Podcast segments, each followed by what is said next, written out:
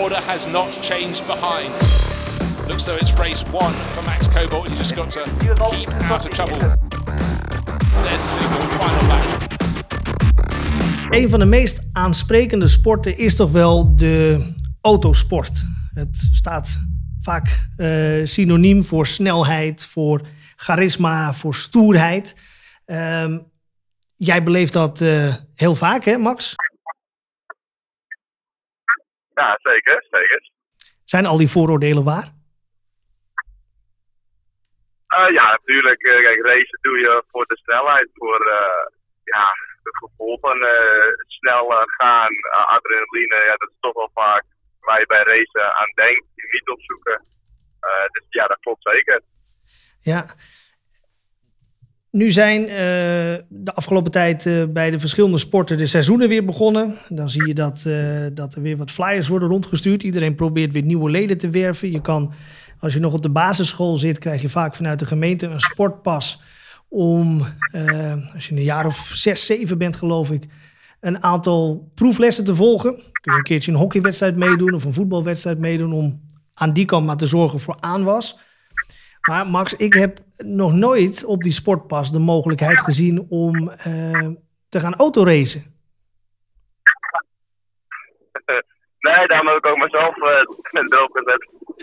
nee, maar ik ben ook op, uh, ja, op, die, op die leeftijd ongeveer begonnen. Uh, acht was volgens mij. Maar ja, je rolt er eigenlijk in. Mijn vader heeft een in, ja, is meer middel voor autoproducten, voor auto's, garageproducten. Dus die zit al, uh, al ja, weet ik hoeveel jaren al een beetje in die racewereld. Ook vooral de kartwereld. in Nederland is het uh, ja, de kartwereld waar iedereen begint met autosport niet heel groot. Dus de connecties zijn snel gemaakt. En toen ja, ben ik op uitgeest toen de baan er nog was. Uh, een paar rondjes uh, wezen rijden.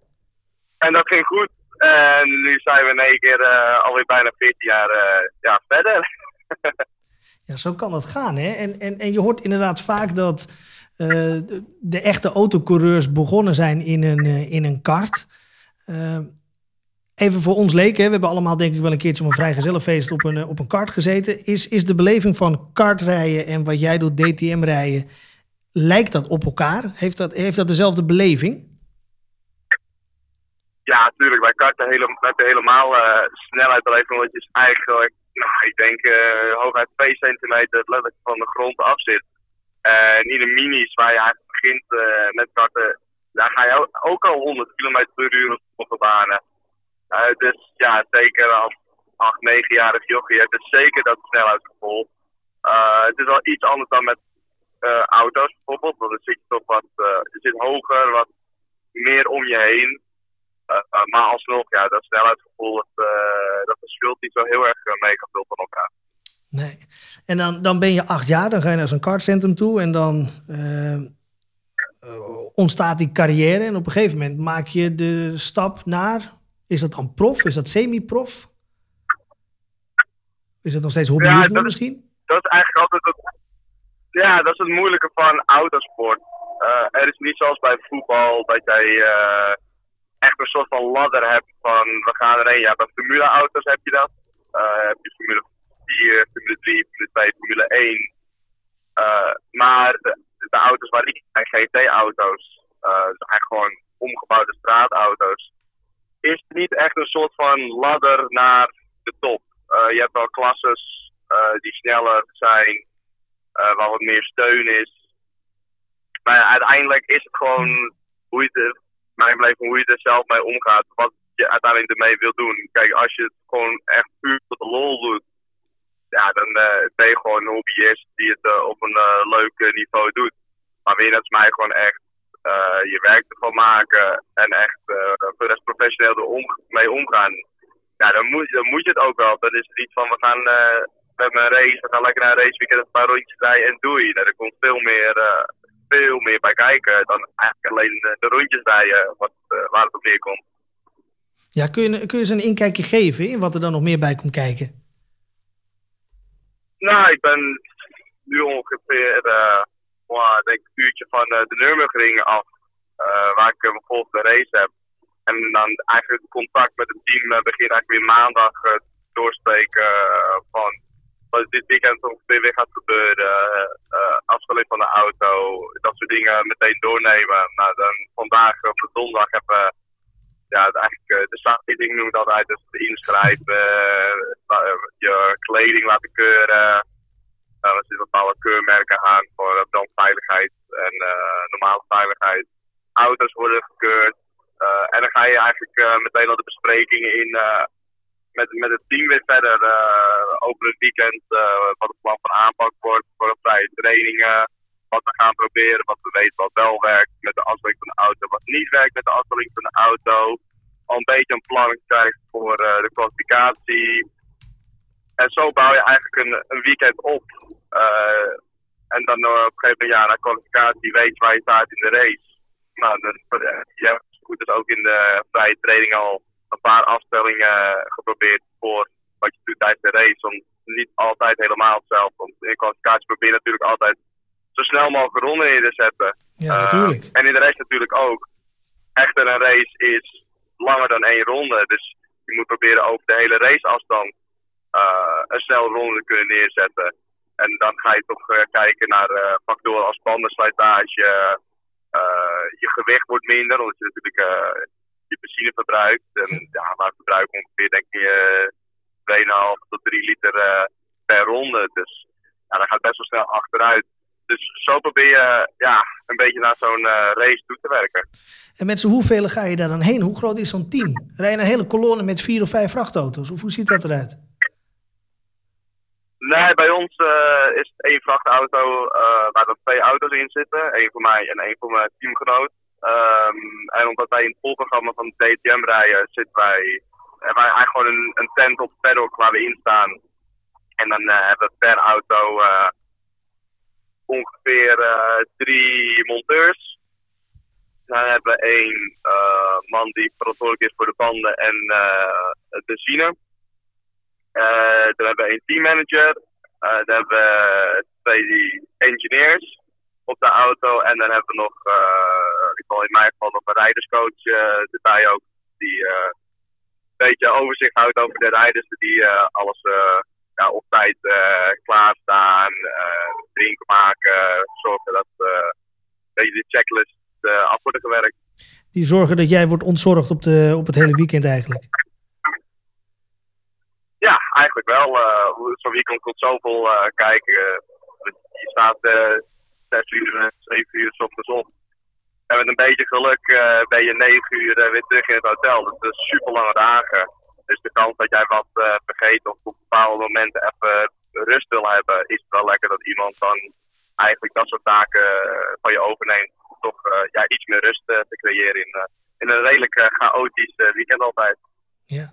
Nou heb je al een aantal dingen benoemd die, die ik wel heel interessant vind. Aan de ene kant zeg je, je moet, je moet een ronde snel doen, maar je moet ook het geduld kunnen opbrengen en de strategie kunnen voeren om meerdere ronden op tempo te rijden. Rekening houden met verschillende, uh, verschillende scenario's. Uh, het is één grote tumult om je heen, want het gaat met een bloedgang. Het zijn scherpe bochten. Er rijden ook nog andere mensen op dat terrein.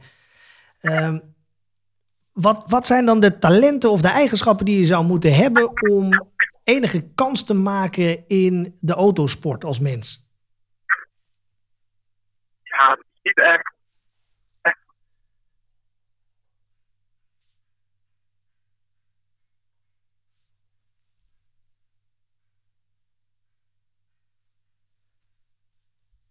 Max?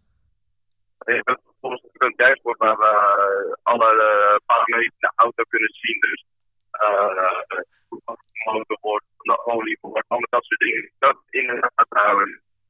De lijn is heel slecht geworden, Max. Ik denk dat. Uh... Hoor je mij nog wel goed? Zou ik het anders nog eens een keer opnieuw proberen? Of, uh... of ben je er nog?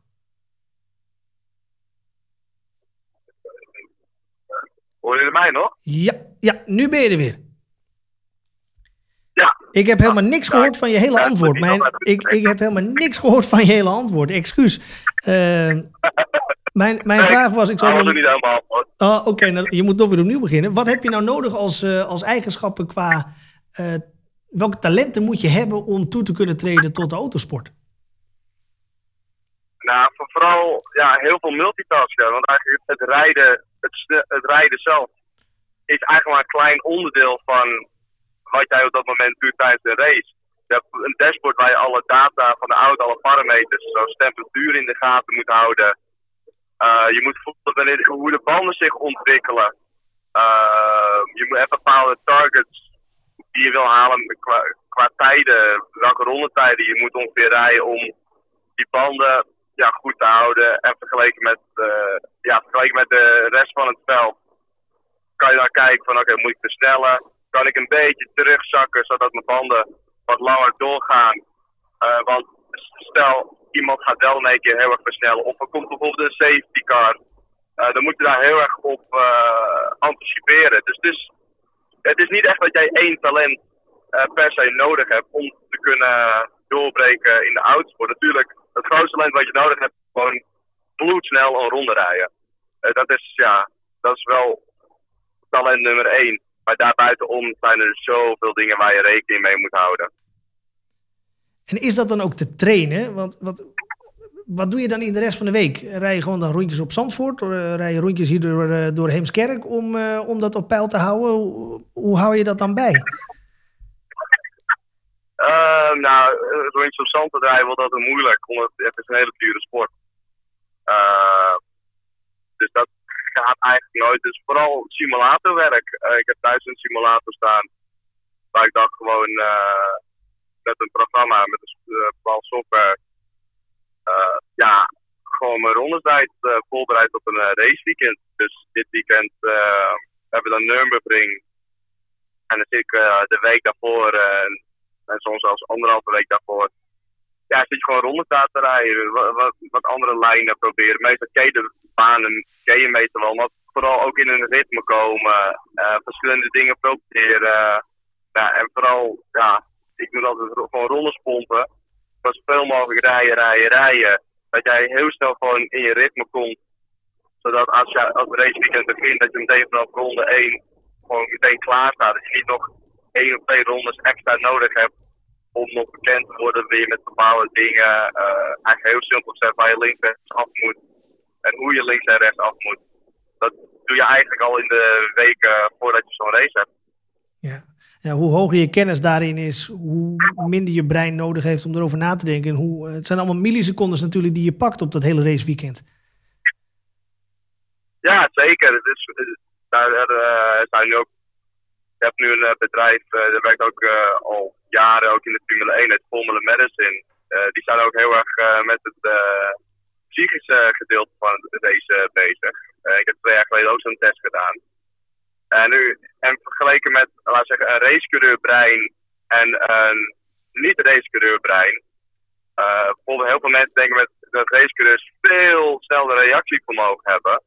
Maar eigenlijk is dat precies hetzelfde. Alleen hebben wij veel minder energie bijvoorbeeld nodig om dat te kunnen opbrengen. Wat natuurlijk logisch is, omdat we weet ik veel hoeveel dingen tegelijkertijd moeten doen. En als dat heel vermoeiend is, nou, je weet zelf ook als jij mentaal moe bent, uh, dan komt er vaak uh, niet zo heel veel meer uh, van bepaalde dingen terecht. Vooral als je 250 km per uur gaat. Ik heb het wel eens na een dag hard werken dat ik uh, s'avonds nog even boodschappen ga doen voor het avondeten en dan net niet met genoeg spulletjes thuis kom. Dan, dan is het probleem wat ik ja, heb, dat mijn vrouw een beetje zagrijnig is en dat de kinderen wat minder te eten hebben en dat ik dan weer terug moet naar uh, de supermarkt. Maar ja, ik, ik rij geen 200 over een circuit en dat is bij jullie wel zo. Dus dat risico is natuurlijk ook veel groter. Ja, tuurlijk. daarom zie je ook heel vaak, bij lange afstandsraces, zes uur race, in de uur race. Wij ook met verschillende mensen op één auto, vaak drie mensen. En dan zie je toch vaak rond de avond, als toch al vaak 8 tot 12 uur is gereisd, toch sommige mensen mentaal moe worden. En vooral als het s'avonds donker wordt, waar je nog meer concentratie nodig hebt, zie dat er dan heel snel fouten worden gemaakt. Omdat die mensen net even gewoon hoeft maar een milliseconde dat je even niet oplet. En dan kan je een fout maken. En dat kan of een klein fout zijn dat je wat tijd verliest. Of een fout zijn dat je in de bandentafel ligt. Ja. Ja, en, en op jouw simulator thuis kun je misschien nog uh, op het uh, refresh-knopje drukken. En dan sta je gewoon weer in het midden van de baan en kun je weer verder. Maar dat zit er in het echte leven niet in, hè? Nee, ik rij altijd lekker met schade uit. Uh, als ik thuis rijd, ik gewoon de bandentafel in vlammen en ik kom er gewoon weer heel uit uit. in het echt gaat dat bijna nooit. Je hebt nog wel eens geluk als je net goed raakt dat je een klein beetje schade hebt. Ja. Uh, meestal uh, is dat niet zo. Dus ja, wat je zegt, het risico op, op dat gebied is gewoon veel groter. Ja, snap ik. Nog even de overstap maken. Jij, jij, jij zit in het DTM en zo zijn er nog een aantal klassen. Je noemde net de formule, uh, formule races. Maar wat maakt nou dat de Formule 1 als, als autosport toch altijd het koningsnummer, uh, de koningssport genoemd wordt? En waarom is, waarom is dat nou zo populair ten opzichte van de rest? Uh, nou, ten eerste zijn de snelste raceauto's ter wereld. Um, waar vaak ook de beste coureurs uh, in zitten en de beste teams, de beste engineers. Uh, eigenlijk de beste van het beste zit uiteindelijk in de Formule 1. En dat is gewoon gekomen door, ja, vroeger ehm, eigenlijk de macht van het racen ligt gewoon bij autofabrikanten die tegen elkaar gewoon zeiden van ik heb de beste auto, nee ik heb de beste auto. Nou, die gaan tegen elkaar racen en dat kwam er eigenlijk uit.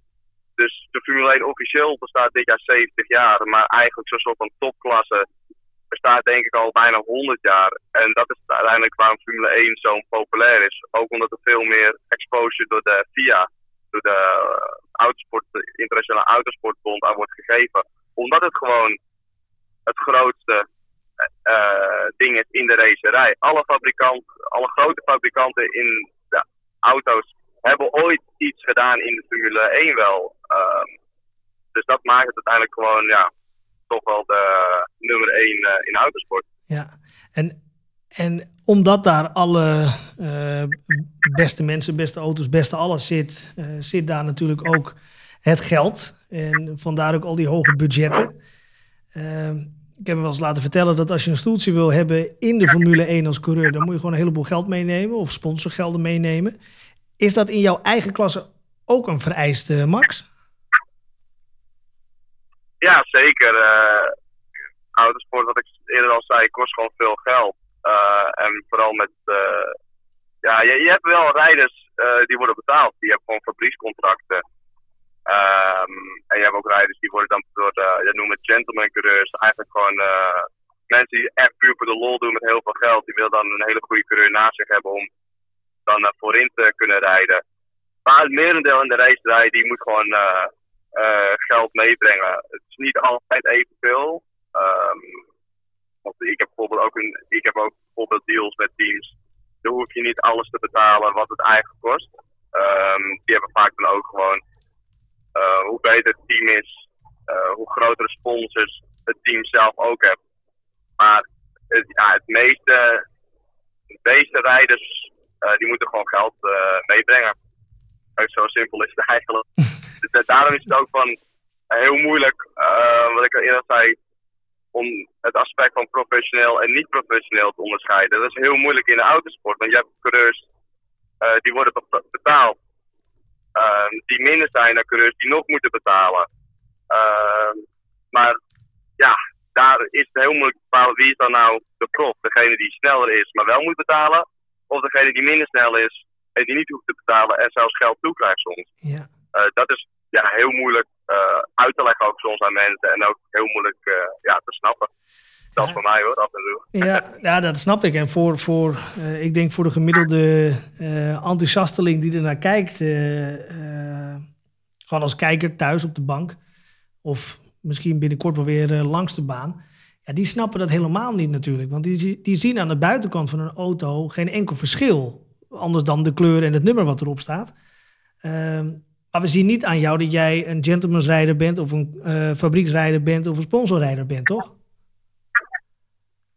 Nee, daarom. Dat is ook het moeilijke eh, heel vaak uit te leggen. Want ik zeg, van buitenaf zie je het verschil niet. Het is een auto met een coureur erin. En dat is het.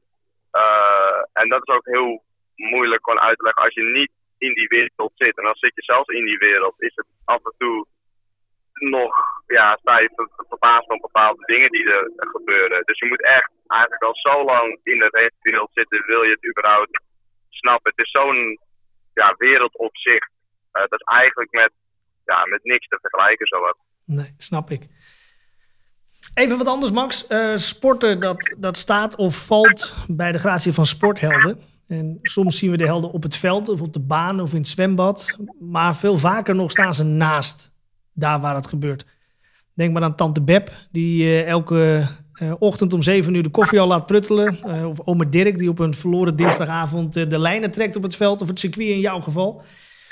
Vanuit Sport in de regio vinden wij dat iedereen daar een podiumplaats voor verdient. En in de komende uitzendingen mogen al onze gasten een held aandragen en daar een warm pleidooi voor houden. En uiteindelijk gaan die helden dan op voor de verkiezing sportheld van de regio van het jaar. Wie is voor jou nou een absolute held aan wie je datgene te danken hebt waar je nu staat? uh, ja, mijn raceheld zelf. Um, ja, dat is eentje zit naast me in de auto.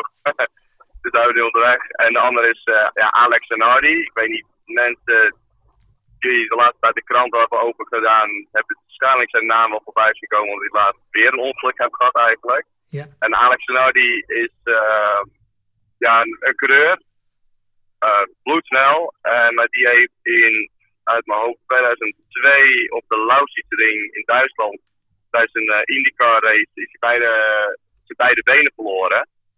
Um, dus ja, eigenlijk was het dan met zijn racecarrière voorbij.